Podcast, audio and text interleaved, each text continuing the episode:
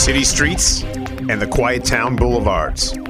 The scene of the crime is the focal point of every investigation.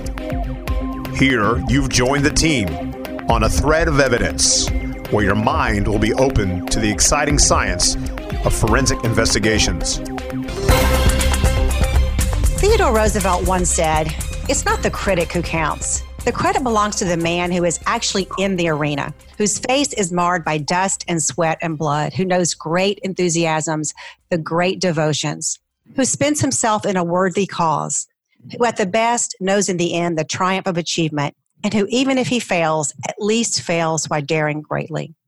Welcome to A Thread of Evidence. I'm Dr. Joni Johnston, a clinical and forensic psychologist and private investigator, and your host for today's show. Our guest on today's show about the psychology of terrorism and extremism is Jesse Morton, a man who has never been on the sidelines. He was once heavily involved in the arena of extremism as a prominent radicalizer in the West and as a co founder and chief propagandist of Revolution Muslim, a New York City based group active in the 2000s that promoted Al Qaeda and jihadist ideology and was connected to a number of terrorist cases. Today, Jesse serves as an executive officer at Parallel Networks, an American nonprofit dedicated to combating hate and extremism, which he founded with a former NYPD official that once monitored him.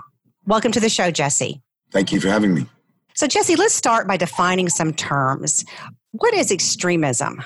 It's very important when we think in terms of extremism, political violence, and terrorism to distinguish behavior from ideas extremism in and of itself should be associated with the gradual progression of holding a radical idea or ideology, typically affiliated with some sort of political connotation, that believes that violence is the only means by which a social, cultural, or political change can be uh, enacted or enforced. And so essentially, extremism is an ideology that is totally dependent upon violence for alteration of reality. And it certainly is an aberration in the sense that very few people in the world would be willing to make the levels of sacrifice, whether it be a jihadist blowing himself up in Syria for the cause, or a extremist uh, blowing a vehicle up outside of a federal government building, as uh, Timothy McVeigh did here in the United States extremists are people that are ultimately dedicated to an ideology. And so extremism is essentially the adherence of a radical ideology, but the belief that the only way that those extremist beliefs can be enacted or fulfilled is through the means of violence.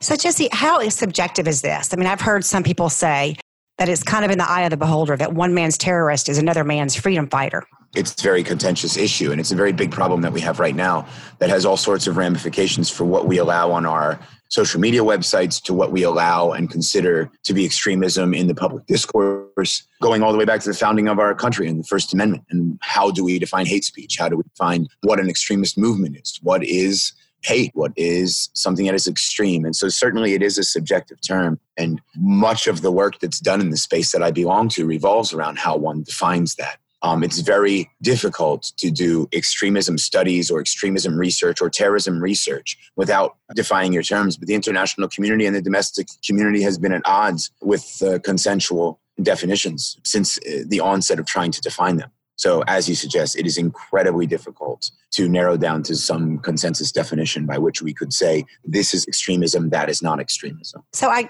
I'm kind of hearing you say that extremism is really about ideas. How does that compare to terrorism? So, uh, the distinction that we drew from extremism and terrorism really is a result of some of the undeliberate but sort of short sighted terms that we used post September the 11th. There was only a handful of terrorist academics and experts in political violence, what it was called before we called it the war on terror. It was previously considered in academic circles amongst the handful of people that were studying terrorism more appropriate to classify it as political violence. And then we started a war on terror. But terror, in and of itself, is an abstract concept, highly debatable as to what that entails. And so then it shifted to extremism when it was very difficult to wage a war on terror because, again, as you suggested, one man's terrorist is another man's freedom fighter. And so extremism is an effort that was put in place after the Iraq War started to go sour and radicalization studies started to be criticized on the grounds that, well, to be radical is not necessarily a good or a bad thing. Some of the most successful movements in history were radical movements that were offering critiques of the society. And so extremism was a way that we could steer away from talking about ideas and to equate radical ideas with the trek and the tipping point towards violence. Not so sure that that's a very successful demarcation. I'm not so sure it's the best way to do things, but it is pretty much the way that this field of trying to study political violence is, has turned. It sounds like it's pretty complicated, and there are a lot of competing interests yes, at stake. Indeed. Like everything else, but this one in particular, yes. You described yourself on your website as a kind of a former radicalizer. And I was kind of struck by that mm. term because, well, I think I know what it means. I'm not really sure that I do. So help me understand what that means to you. Again, this is very complicated. And these discussions are, are, are very interesting, especially even when you have them amongst uh, the most uh, prominent members of the field. I was a former radicalizer in the sense that I offered a pill a prescription pill, if you will, for those that wanted to take it. I could give you an entire interpretation of the world around you that would explain the very reason for your existence from the dawn of creation, prior to history and time and space, all the way on up to your resurrection and you're being brought to account for what you did with your life, and then particularly tailor a political, economic, social, and religious worldview and narrative around current affairs that could fluctuate day by day, but would be structured around constants that never changed. And that allowed me to sort of de individualize an individual and make their own independent mind and cognitive mindset become part of a group. And once a person engages in groupthink, then the dynamics of that individual change. That is not to say that I was a brainwasher, that I deliberately looked for people to manipulate. The way that we saw what we were doing and the way that the propagandist really sees himself or herself as acting upon is to make the truth accessible to those that are already seeking it. And so, what we would create is entire ecosystems that would overwhelm people with a message they had never heard before. I was one of the first radicalizers and recruiters from the jihadist variety in the post 9 11 environment in the United States to unabashedly promote Al Qaeda's perspective. When we started preaching Al Qaeda's interpretation of Islam, it was imagined that because American Muslims were better educated, more affluent, and a bit more integrated than their European counterparts, that we would essentially become a laughing stock. Whereas some of the narrative of Al Qaeda had resonated in Europe. It was imagined that in the United States it would simply fall flat because of the demographical differences that I, I alluded to earlier. That proved not to be the case, which suggests that ideas can impact people across socio-demographic background, across all sorts of variables that we don't account for.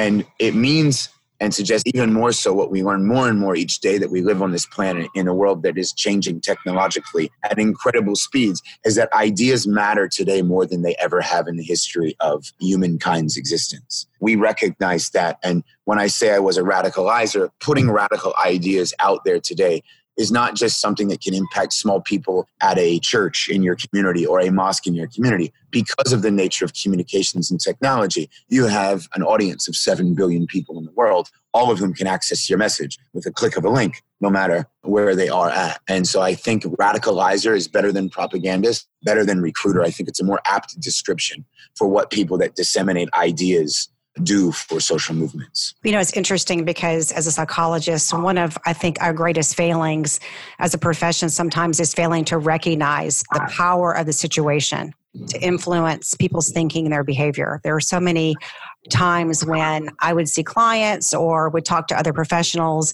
and we tend to attribute so much of human behavior and motives to personality and to something inherent in a person and I'm certainly mm-hmm. not saying that we don't have genetic predispositions and those kind of things, but there's a tremendous mm-hmm. body of literature that shows that you put a lot of different people in a similar situation and you can shape their behavior pretty clearly. Indeed. The same way. Indeed. And that is one of the shortcomings in the field of extremism studies as well, is that we have built models of radicalization into extremist violence on case studies, individual case studies that are context specific. We haven't really put a lot of emphasis on the context. And it's much more easy, as we know from psychological realms of thought, like from behavioralism, to shape the environment in which an organism lives as it is to impact the actual organism. And I think it's it's one of the things in the realm of psychology that we're starting to understand increasingly. And even at the realm of genetics with the realm of genes and the fact that there are susceptibilities and predispositions for criminal behavior and for particular personality traits even, but that the epigenome can shift on and off the activation of those traits. And so that environment and context, nature and nurture, that debate will never be fully resolved. But I think what we're getting at now is we're getting at an ability, scientifically speaking, to study these phenomena in a way where we can look at the two and the way they intersect because we have new tools of measurement. And we're starting to learn more and more. The neuroscience of terrorism and extremism is, is starting to produce some interesting finds that may be particularly appropriate to trying to figure out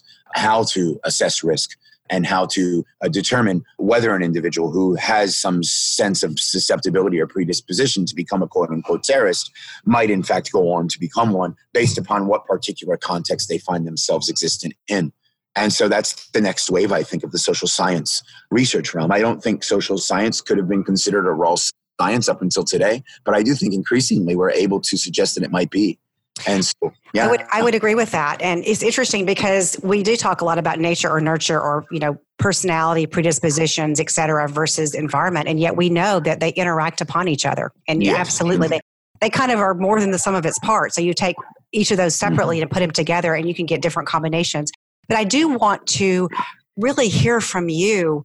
How do you make sense of your involvement in? Well, I mean, it it taps right back into what you're saying. So the interesting thing about my predisposition and susceptibility to radical thought, it has to involve a background of where I am and who I come from, and then it has to be placed in a context to understand that everybody's journey into and out of an extremist movement is unique, but also there's characteristics and, and signposts along the way that are oftentimes common. And so I was born in Pennsylvania. My father was from New Jersey. He was an affluent sort of New Jersey city boy who, in the tradition of many of uh, the affluent in New Jersey, went to a small liberal arts school in Pennsylvania to do pre law bachelor's uh, degree studies. But the year that my father finished his high school education, his father, who was a prominent attorney in the state of New Jersey, passed away out of nowhere at a very young age from lung cancer. Left no uh, mechanisms in place, whether it be life insurance or whatnot, to support the family effectively. And so my father found himself at a university during a period of time when he was go- very much going through his own personal sort of crises. And my family on my father's side goes all the way back to the Mayflower. So I couldn't be the better representation of what should have become an all American boy from one sense, were it only up to genetics. And my grandmother's side of the family on my father's side is sons and daughters of the American Revolution. I'm a direct descendant of Samuel Adams. I go all the way back. However, my father moves to a small town in Pennsylvania, and this is the late 1960s in the context of far leftist movements, countercultural movement. And my father is dating a, a young woman from a local, impoverished, rural background he impregnates her and back then you had to get married if you impregnated a woman it was more of social uh, social norm and they get married despite pleas from family members to have an abortion and i am the first child that keeps them intact. They should never have gotten married and they ended up hating each other. My father ended up being an adulterer and for my mother's own personal characteristics and probably her own should have been diagnosed bipolar you know disorder or something along those lines i ended up becoming long story short a traumatized and abused young child at the hands of my mother, who essentially took out her rage, anger, and frustration upon me as a result of my father's adultery. So my father ends up becoming a workaholic with a mistress on the side. I end up becoming the only man in the house, taking care of my younger brother, my younger sister, defending my sister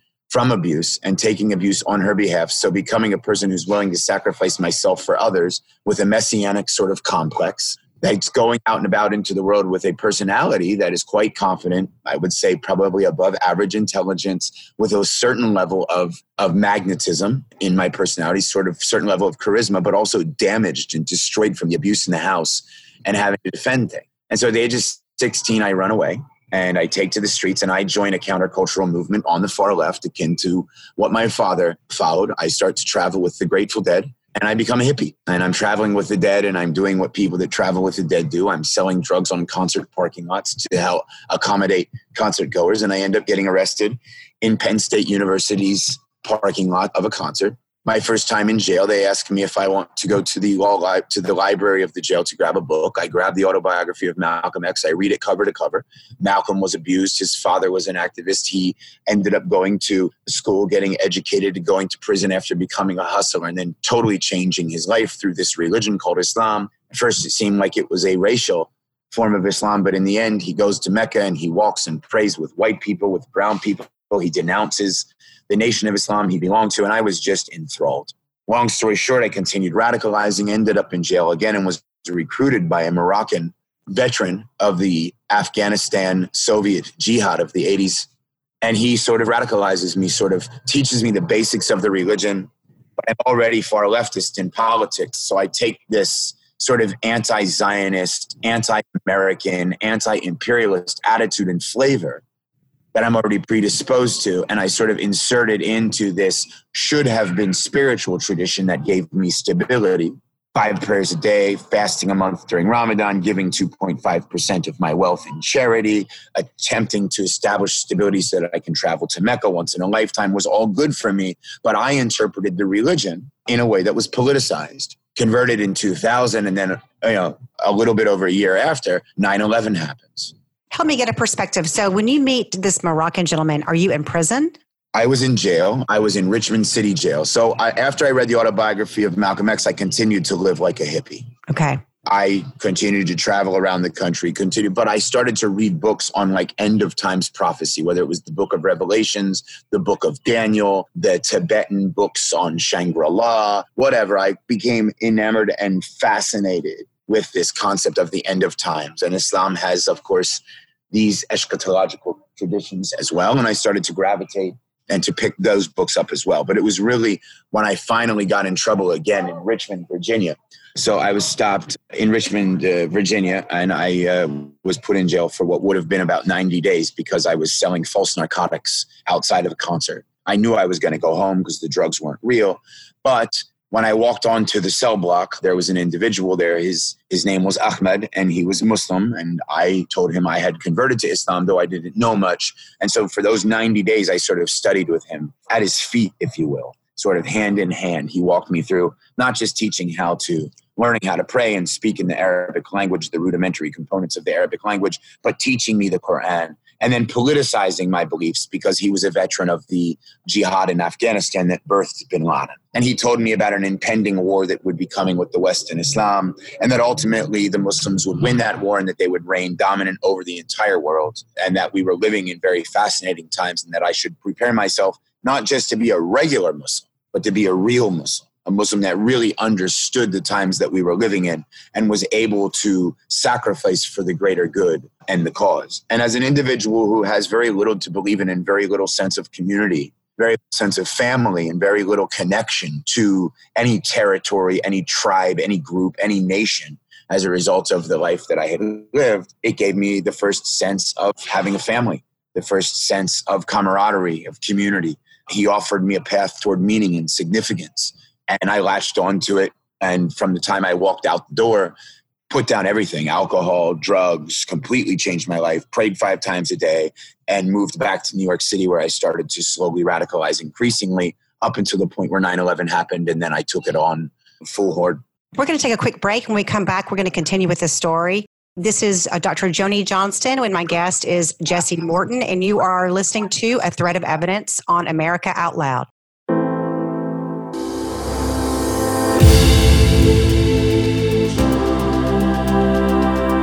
Spreading the out loud truth from sea to shining sea. AmericaOutloud.com is the voice of liberty and justice for all. The goal is to deliver a message of truth, inspiration, and hope to the world, to unite people from all backgrounds and beliefs in an effort to advance humanity.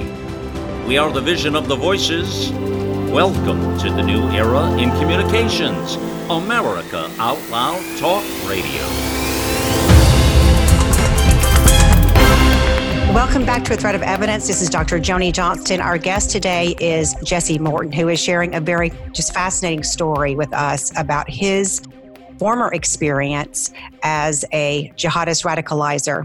So, Jesse, we took a quick break. You were telling us about this experience you had in jail meeting a Moroccan man who pretty much took you, it sounds like, further down the path toward extremism. You said that you had already been interested in Islam, you had converted to Islam, you read Malcolm X, you had become interested in all this, but it was really in this, during this experience in jail, that you started seeing yourself become more political.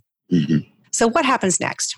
Well, I mean, 9 11 happened, and that's where you get into the conversation about the importance of context. Because immediately now, we are living in an age where the worst and most atrocious modern day terrorist attack has occurred on domestic soil in the country where I was born. And most of the country mobilized around the situation. And I found myself because of my frustration with the society. Really, I know now in retrospect, it was largely frustration because as an abused child, I felt like society had failed me because I had slipped through the cracks of being recognized by the authorities, or because I had told a guidance school counselor once that I was being abused and he shrugged it off, sort of, in a sense that I felt anger and animosity at my own closed, little small experience and sort of overgeneralized my own personal haphazard experiences to the community at large. So I held a grudge and I held a chip on my shoulder. And when 9 11 happened, whereas the overwhelming proportion of people, particularly people with my background, were pro American and rallied around our cause, I sided with the terrorists. So, and what was your reaction? I mean, so do you remember where you were when you heard about it and what were I your was, thoughts? I was asleep in Syracuse, New York, and someone woke me up. They knew I was Muslim and they said, you know, we didn't know who did it. But they said, come in, you got to really look at this because there was already some sort of speculation immediately. The questions were, who would have done it? What are the possibilities?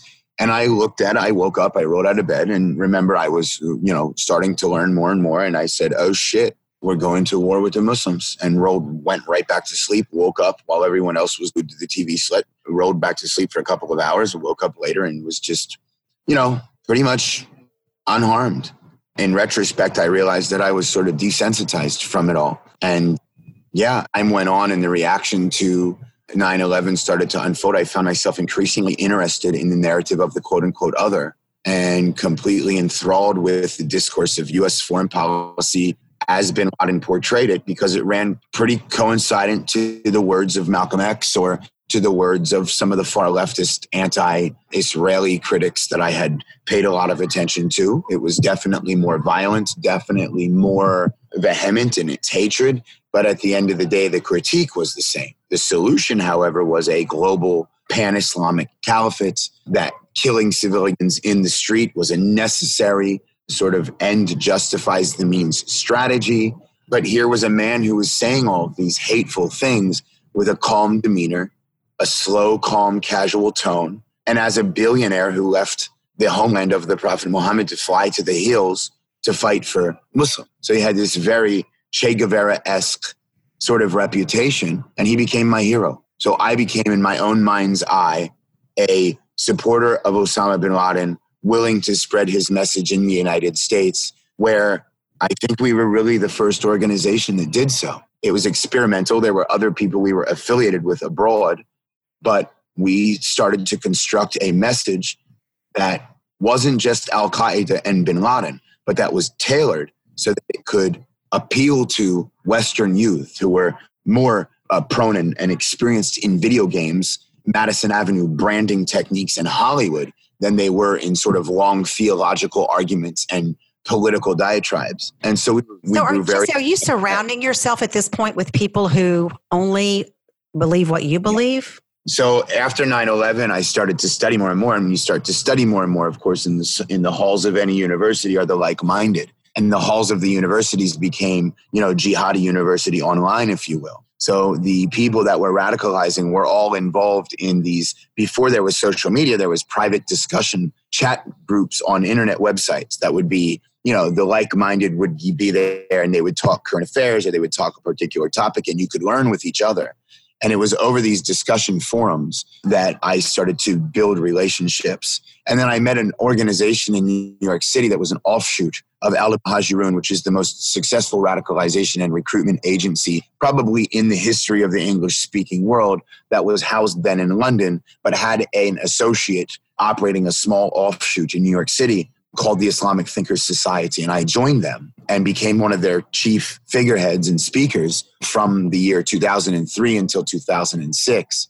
Now, the whole time I was doing this and learning this, I was actually using my American born name, Jesse Morton, to get a bachelor's degree in human services. I was running a nonprofit in Brooklyn, New York. I was a certified substance abuse counselor, mental health practitioner. And then at the same time, I had an alter ego on the side. I started so my knew about this. I mean, did the people in your daily life know about this other side of you? They knew that I was radical, that I was revolutionary, and they knew that I was Muslim, but I don't think they knew to what extent it got because the only place I showed my true colors was when I was preaching in mosques on the streets and handing out pamphlets in New York City subway stations, 42nd Street, Times Square. I had this very, very revolutionary alter ego that would come out on the side. And it really was just an outlet for my rage and my frustration. And, and it was a means of me coping with the fact that I hadn't ever dealt with the trauma and the abuse. And here I was, an individual who had turned towards addiction as a young man and now was substituting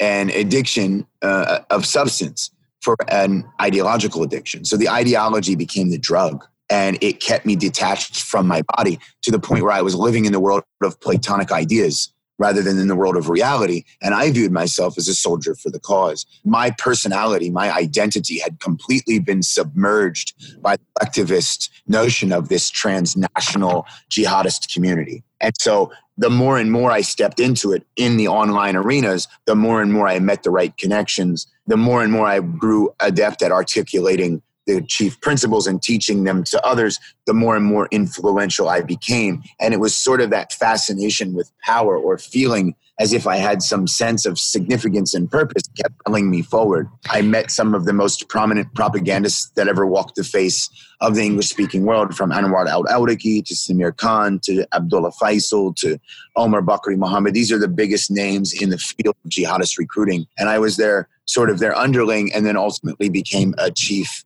leader and ideologue myself. Um, so, could you spot when you were a radicalizer? Could you spot individuals or young people that you thought immediately were open or vulnerable to radicalization? So, recruitment and radicalization is not just a top down process, it's a bottom up process as well. There's a mix between the two. Our principle, what we called it and what we were taught to do, is make the truth available to those that seek it. And so, what we would do is we created a website we would not just keep it online. So we would go out and everything we did throughout the course of the day because things were transitioning into YouTube. So we were the very first jihadist organization that would make these videos that would just be us hanging out. We would be talking outside of a mosque. Then what we would do is we would shoot ourselves riding around on a pedicab in downtown Manhattan. We had New York City as a backdrop, which made simplistic videos even more appealing to an audience across the English speaking world. We would be on Times in Times Square handing out Qur'ans and filming that. But then we'd also give hour and a half long lectures. So what we did was we created an online ecosystem that for people that needed to get news and information, we delegitimized everything in the same way that we talk about fake news today. We delegitimized any news outlet other than our own. And what we built over a period of about the first year of our operation was a one-stop shop for information. So you could have audio lectures from chief propagandists. You could see us out in the field acting upon what we were preaching. You can see up to date news information about US policy in the Muslim world, the war in Iraq, the war in Afghanistan, the war in whatever. And you could see all up to date information on current affairs, and you could literally stay submerged in my website for the entirety of your day. So this just, is just a, a, very organized system. Yes, sounds like and purposeful. Back in, the, back in the day, there was no efforts to take us offline though the concept of free speech is something that we understood and we walked right up to the line of it, but stopped short of breaking the law, consciously exploiting the First Amendment. Now it's grown more difficult because of the controversy around what the Frankenstein is that we created. When ISIS came about, there was bigger pushes to take down terrorist content, but what most people don't understand is the template and the model for that, for keeping those things in compliance with terms of service agreements started in my era, the era that I was active, which was I was a chief propagandist from 2004 till May 2011. I was taken off the field two weeks after bin Laden was killed in Abbottabad when I was arrested in a street in Casablanca, Morocco. And what was the goal here, Jesse? I mean, I understand that the ideology, I understand, you know, kind of this need to belong. I understand mm-hmm. the process of radicalization. But I'm mm-hmm. thinking, okay, what is the end goal here? Well, the end goal, as sinister as it is, and it's not just for jihadists or for, but for also neo Nazis and, and, and whatnot, is you don't like the world that you live in. You found a collective of individuals with a sticky ideology that justifies why you hate the world you live in. So the ultimate goal is to tear down the world as it exists and to rebuild it in your own image. And what that does is that allows you to channel your rage, your hatred, your fueled frustration, your anger, your anxiety, and to put it into a cause outside of yourself so that you never have to deal with the pain and the anxiety and the trauma that's inside of yourself. It's just an opiate. So, how did you get people, or how did you encourage people to go from ideas, extreme ideas, mm-hmm. to violent action? What was that path? So, we would exploit the grievances, some of which are legitimate. We would repeat the same key ideological principles. We would put forth individuals that were renowned bin Laden, his right hand man, Ayman al Zawahiri, big fighters in the field, activists and advocates who were willing to speak the truth in the West, like myself, other scholars that I preached alongside of.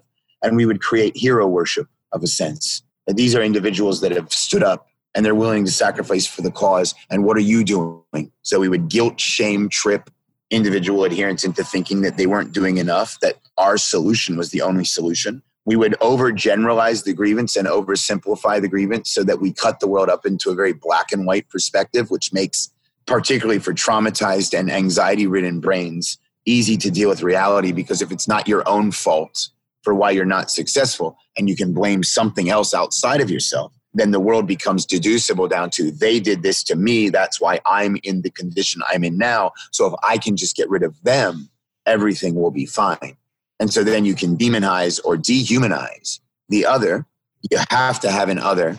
And so we did that with the tradition of Islam in a framework that was completely literal and referred to real, actual scriptures. So if I take you to a Quranic verse and I tell you, you see, the Quran says that. Why don't they tell you that, brother, that that is in the Quran? Then the person who's already susceptible and vulnerable is going to take the next step because literally he thinks that you're bringing to him the word of God put in front of his face. What can you do with that? How can you argue with the word of God? Not knowing that it is up to the radicalizer and the recruiter to interpret that and that that is decontextualized and that is put through a lot of unintellectual articulation without any sense of rationality or reasoned rigor. And so it's mainly brainwashing and manipulation. But what the radicalizer and the recruiter doesn't realize is it was already done to him. And so he just feels like he's attained a certain station in life where he can do it to others. So we think of it with regard to the perpetuation of violence and trauma, where, like, if someone is in fact sexually molested, they have a much higher propensity to commit the same sexual act on another when they get older as it had been done to them when they were young. And so we can think of the radicalizer and recruiter in the same way that they are merely passing on a tradition that has been forced upon them. And one thing that kind of struck me as you were talking is that 2001, after 9 11, we were all very, we being, you know, Americans were very sensitive to terrorism and obviously after the attack. And I'm wondering, did anybody investigate your group? I mean, how, so what happened? I mean, how aware were other people in law mm-hmm. enforcement of what was going on? Well, I mean, one of my best friends ended up being an informant for many years, working with the NYPD. I now work with the NYPD official who ran and was the director of intelligence at the NYPD while I was active. The FBI was on my case, but remember, I wasn't a terrorist, I was a preacher. And we have amazing free speech laws in the United States that allow us to say what we want. And there wasn't enough concentrated effort from amongst the American Muslim community or from amongst the general civil society to counter the ideas that I was espousing. And so there was very little work to counter the ideas with other ideas. And so I operated with impunity because I knew what it was illegal to say and I knew what I could say. And I only said what I could say until in 2010 somebody used my website to threaten the writers of South Park for portraying the Prophet Muhammad in a cartoon, which crossed the threshold for protected speech and ended up getting me incarcerated for those threats. So, what happened? So, you were kind of very committed, obviously, to this movement mm. for a number of years. Mm. When did the, yeah, when did the wind shift for you? So in April of 2010, a cohort of mine threatened the writers of South Park for portraying the Prophet Muhammad in one of their cartoons, and it went international in its controversy. Indonesia and Pakistan shut down Facebook for a day as a result of a woman who started Everyone Draw Muhammad Facebook page. That caused animosity amongst the Muslims. And then two of my old cohorts, Anwar al-Awlaki and Samir Khan, who were later American citizens killed by drone attack in Yemen, who had joined Al Qaeda, launched an English language magazine, an iteration of which we had started here in the United States. So my colleague was arrested in that period of time when these threats are going sort of viral. And I knew the time was up for me. So I ran to Morocco thinking that I could flee the long arm of the wall. And when I got to Morocco, I was tutoring Moroccan millennial youth, Arab youth. The Arab Spring broke out. And when the Arab Spring broke out, I was sitting there talking with millennials in the Arab world about the future that they wanted. I sort of grew very interested in the fact that a lot of the things that they wanted and that I could see were very big problems in their societies, I took for granted. The right to express myself, the right to have an uncorrupt police force, the right to fair trial and elections. But I but it wasn't just that I didn't know it was there, it was living around their system and realizing how, you know, the rule of law and for all of its flaws, democracy, it started to reconnect me to my roots a little bit. It cast a seed of doubt. Not to mention the fact that by force, not choice, I had to refrain from communication with my old friends. So I was removed from the network. Then what happened was the United States put an indictment out for me and I was arrested. I spent five months in a Moroccan jail with a famous former jihadi preacher who had changed. And he sort of challenged my beliefs more. Then when the Americans came to pick me up and put me on a private jet to fly me back to the United States, by that time, they asked me whether I wanted to be called my Muslim name or my American name. And for some interesting reason, as a result of them putting the Quran down in front of my face and giving me the freedom in the United States to access my religious scripture, something, by the way, that I was denied in Morocco. I asked them to call me Jesse. So my identity transformation was going in reverse. They housed me in solitary confinement when I returned to the United States. And a guard would get me out of the 23 hour a day lockdown status, take me upstairs, let me read books in the law library. I would read post Enlightenment philosophers in the Encyclopedia Britannica's Great Books of the Western World. I read philosophers from you know our more contemporary age key thinkers, Nassim Nicholas Taleb, Daniel Kahneman, key you know thinkers like this. I I reconnected myself to a post Enlightenment framework, and then I'd go back to the cell and I'd read Quran and the religious scripture through a post enlightenment perspective, and I started to thaw out. The FBI came when I pled guilty to the charges that were brought against me, and it was apparent by that time, due to the changes and alterations that going on inside of me, that they weren't waging a war against Islam. They were just trying to keep people innocent, innocent people from being killed. And then I imagined those innocent people not as people that were waging a war, but now started seeing them in my head as my sister or my grandmother or somebody's grandmother, somebody's sister. And I realized how disgusting the beliefs that I was preaching were. And ultimately was sentenced to 11 and a half years in prison, but by that time had developed a relationship with the FBI. I began to be an informant. I helped crack a lot of cases in the midst of Americans traveling abroad to join ISIS. And ultimately, a judge left me out three and a half years into an 11 and a half year sentence on March 1st, 2015 shortly after ISIS had announced its caliphate, less than a year after ISIS had announced its caliphate, and only a few months after Jihadi John started beheading American journalists to see what I could do on the streets. And I was given a second opportunity at life. There, let me stop us there so we can take a quick break. And we come back. I do want to spend the rest of the time really talking about your organization and the work that you're doing now and what you've learned from your personal experience as well as working with the FBI and other law enforcement groups to stop some of the extremism that you're seeing today. We'll be right back on A Thread of Evidence on America Out Loud. This is Dr. Ron Martinelli, forensic criminologist and host of A Thread of Evidence on America Out Loud. If you'd like to find out what forensic criminologists really do in the field, and you're tired of the false narratives about law enforcement and want to unpack the cases that I've worked throughout the nation, then please pick up a copy of my new book, the Truth Behind the Black Lives Matter Movement and the War on Police. On sale right now at Amazon.com. That's the truth behind the Black Lives Matter movement and the war on police at Amazon.com. Welcome back to A Thread of Evidence. I'm Dr. Joni Johnston. We're speaking with Jesse Morton, who was a former jihadist propagandist and is currently an executive member and co founder of Parallel Network, which is an organization that attempts to identify and prevent and stop Islamic extremism.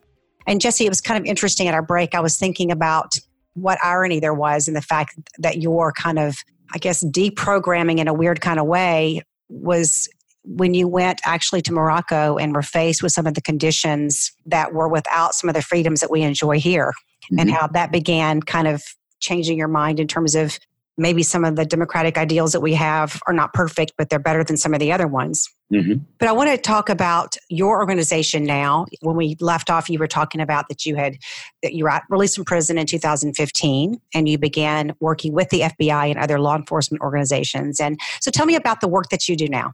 Okay, so I actually partner with the former director of intelligence at the NYPD that monitored me for close to a decade of my life.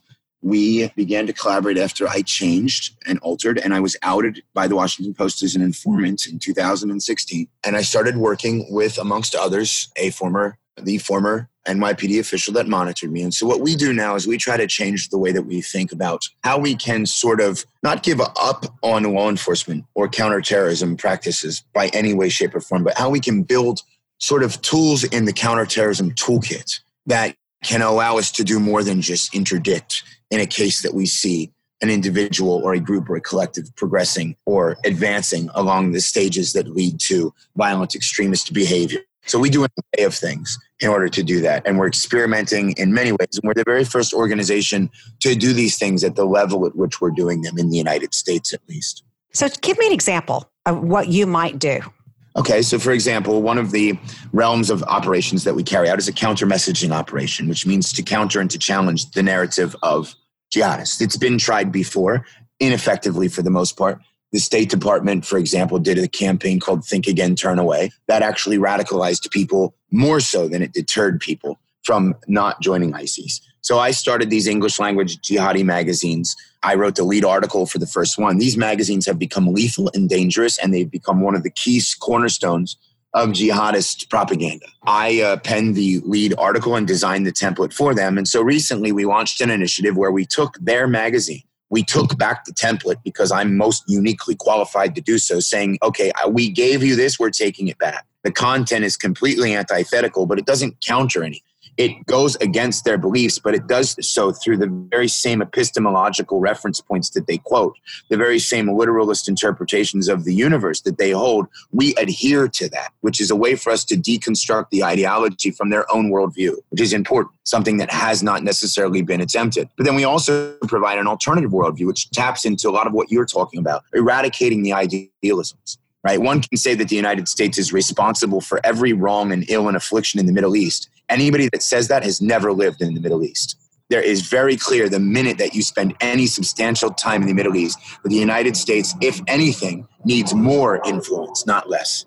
And that's hard for people to stomach, but not hard for anyone who's ever been there or comes from there to stomach. And it's very important to say that because sometimes the loudest voices calling about US imperialism in the Muslim world, particularly, have never been to the Muslim world. And so what we do is we provide an alternative narrative that changes that. But also that message gets embedded into where the jihadists are flocking now. So jihadists are not on Facebook and they're not on Twitter any longer because we've developed algorithms to remove them. But the future of social media is in encrypted channels. The future of online participation is on the darknet with privacy concerns revolving around Russian meddling on social media in the elections, with Mark Zuckerberg and Facebook facing severe global pushback against the fact that they were sharing people's data and violating their privacy. What we've created is we've created a global collective that is anti, that wants more privacy, and they're migrating to platforms that offer encrypted services. And so are the jihadists. So ours was the very first counter messaging magazine. We bumped our magazine that we designed. We launched it in the Wall Street Journal. We launched it in Washington Post, which is different than anything that's been done before.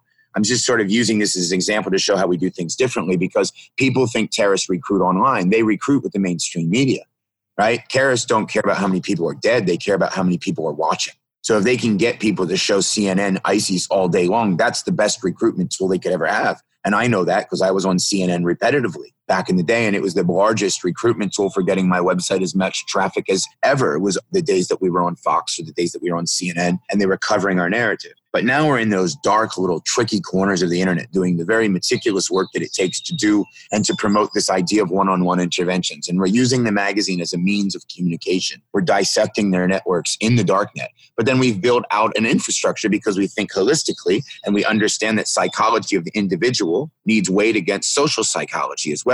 And that if we're going to offer people or tell people that they're wrong, we need to offer them a network that rivals in size and scope the extremist networks but that also offers them an antithetical worldview built upon principles that are against terrorism and sometimes might even share in the same grievance, sometimes might acknowledge the grievance. So we've built the initial remnants or the initial infrastructure for what should be considered an entire ecosystem that can rival the jihadist ecosystems. We've built a website called Light Up on Light.online. I go around and I speak and, and do things like this podcast with you in order to promote awareness of the cause. And the idea is that we are living in an age of intersecting extremisms. The right wing extremism intersects with jihadist extremism, and right wing extremism is now causing a great deal of left wing, what I would call extremism, but would probably more properly be termed far leftist radicalization and polarization in general. So everything extremes is feeding. We are living in an age of extremes. And in an age of extremes, we need to develop a network that can be parallel to extremes of all varieties and challenge people to recognize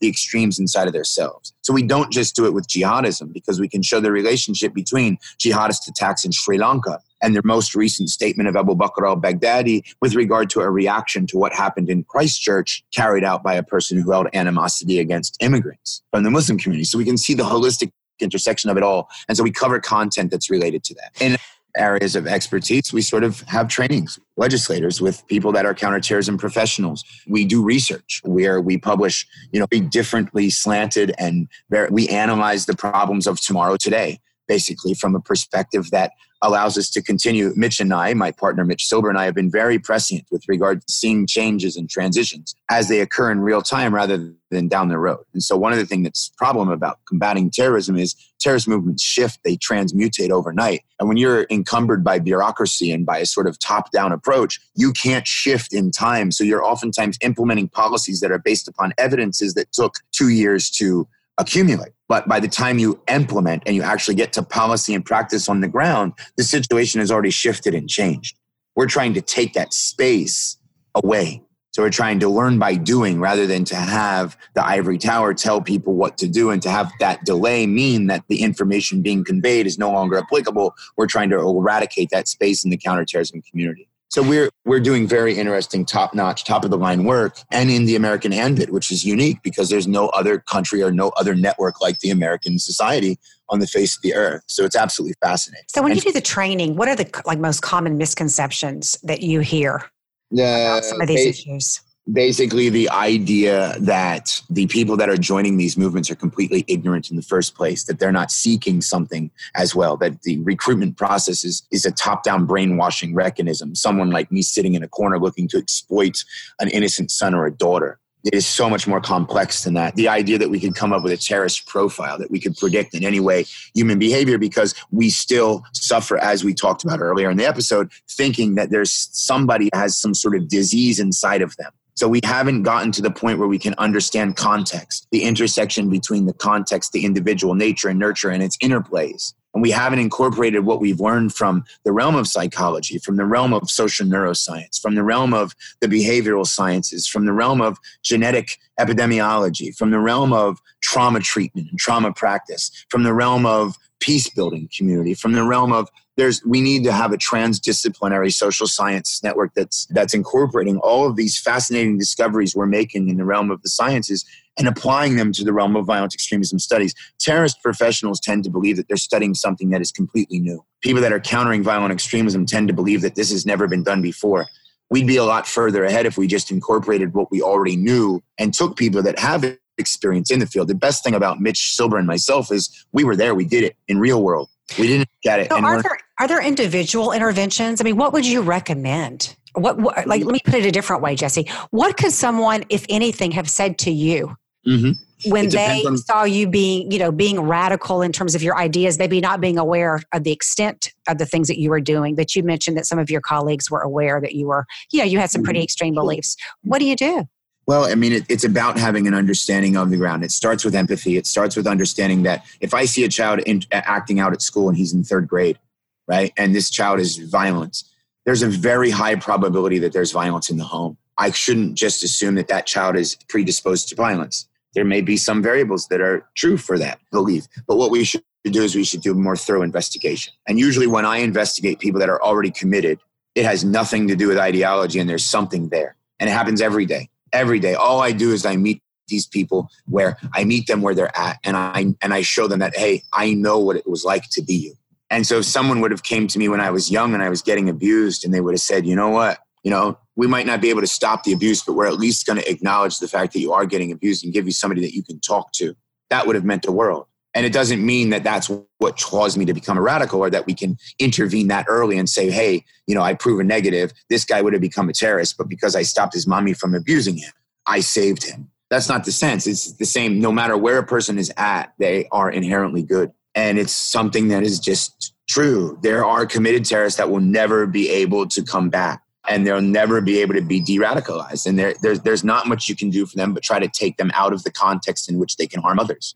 But for the overwhelming majority of people, I was die hard. I was completely committed. I was completely willing to sacrifice for the cause. It was only by the grace of God that I did not end off end up in some sort of battlefield somewhere making videos the likes of which I saw a couple years after I was arrested. But at every stage, I do realize now, at a certain stage, it would have had to be ideological and then transitioned into the personal. But in the beginning, it would have had to be personal develop a personal bond, and then talk about the ideology. But it takes training, it takes guidance. It's like a good psychotherapist. You know, you have once there's a certain skill set, if we do something long enough and learn how to do it, and we practice it enough, we become experts in it and we start to see things, whether we have evidence or we don't. There's no greater experience than real life experience. And so you'll see a therapist, a substance abuse counselor in a former life, you'll notice things nobody else will ever notice. Mitch Silber will notice things in a person's demeanor and behavior from simply doing the job he used to do at the NYPD that nobody else would ever notice. But when we can sort of flesh those things out and turn it into a series of case studies that can lead us off into a realm, we can learn better deprogramming skills. And I'll tell you what, me and Mitch have been doing this for over a, year, a little over a year now, and we have learned an incredible amount. I wouldn't say it's empirical, right? It's experimental, but that's what you do. You learn by doing. And I cannot stress you know, any more than when we started with the hypothesis that we could have de-radicalization initiatives in this country work. I cannot stress any more that I continue to hold that if anything, I have increased my belief that until we develop alternatives to interdiction and investigation, we won't be able to break the collective cycle that makes this appeal to individuals, that this secret is in addressing this problem holistically, not just at the level of we need intervention and we need, and, and that means interdiction and it means investigation we also need alternatives to interdiction and investigation that are one on one de radicalization and sometimes collectivist preventative programming. We need to build out a holistic approach to dealing with extremism because now we're not just dealing with the jihadists.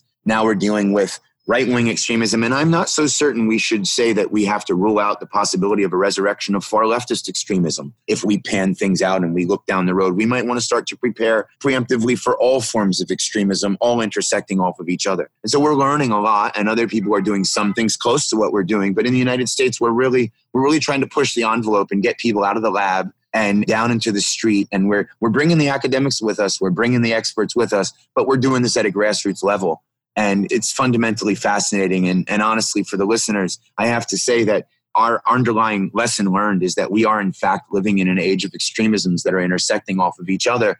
And each of us do have a role to play into making sure that we can build a society that is resilient enough to make sure that it resists any temptation to tear down. As, as an extremist who used to be an idealist that wanted to tear down this world order, I have to say, one of the biggest you know difficulties for me is watching a world that continues to trek further and further towards authoritarianism where there's very little respect or value for the liberal world order that that has come about through a great deal of turmoil strife and righteous sort of struggle. And so you know we look at what we do in the realm of terrorism as contributing to you know preserving a liberal world order i think a lot of people take for granted and so, you know, this is just one realm of contributing to that fight. And we all have a bit to do that we can play a role in that fight for sure. So what would be we're going to have to wrap things up, but what would be the one piece of advice if you're, you know, talking to our listeners who are committed to the, some of the same ideals that you are?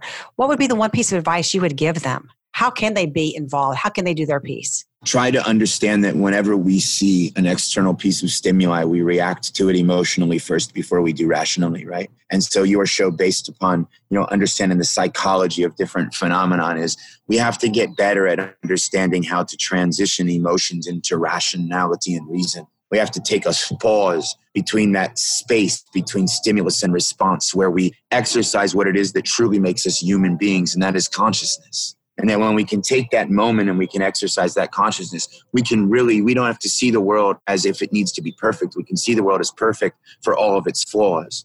And I think that's the way to really value, you know, what the world that we live in has come to be and where it's come from and where we can go forward into the future in a way that's healthy and safe and preserves the gains.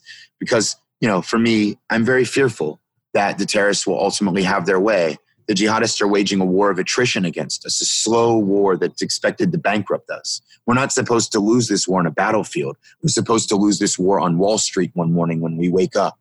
Or we're supposed to lose this war when we have politicization and we have sort of uh, polarization where we tears and renders democracies inoperable. And you see the variables starting to become so severe that that could be the case. How can somebody get a hold of you if they want to look to get more familiar with what you do and, and maybe even join or contribute to to the cause? What would be the best way to reach you? We welcome all outreach. You can most easiest way is lightuponlight.online, which is our website, and hit the contact us page. We have a 24 hour helpline that people can call there. We have the email address and all sorts of contact mechanisms. Okay, so one more time, that email address was lightuponlight.online. That's lightuponlight.online. Okay, well, thank you so much, Jesse. This is, uh, I think, just a beginning in a, a long conversation that we all need to have about kind of where the world is. And want to thank you for contributing your thoughts about it.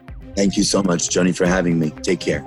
You have been listening to A Thread of Evidence with your host, Dr. Joni Johnston, and our very experienced and insightful guest, Jesse Morton. We'll see you next time on A Thread of Evidence on America Out Loud.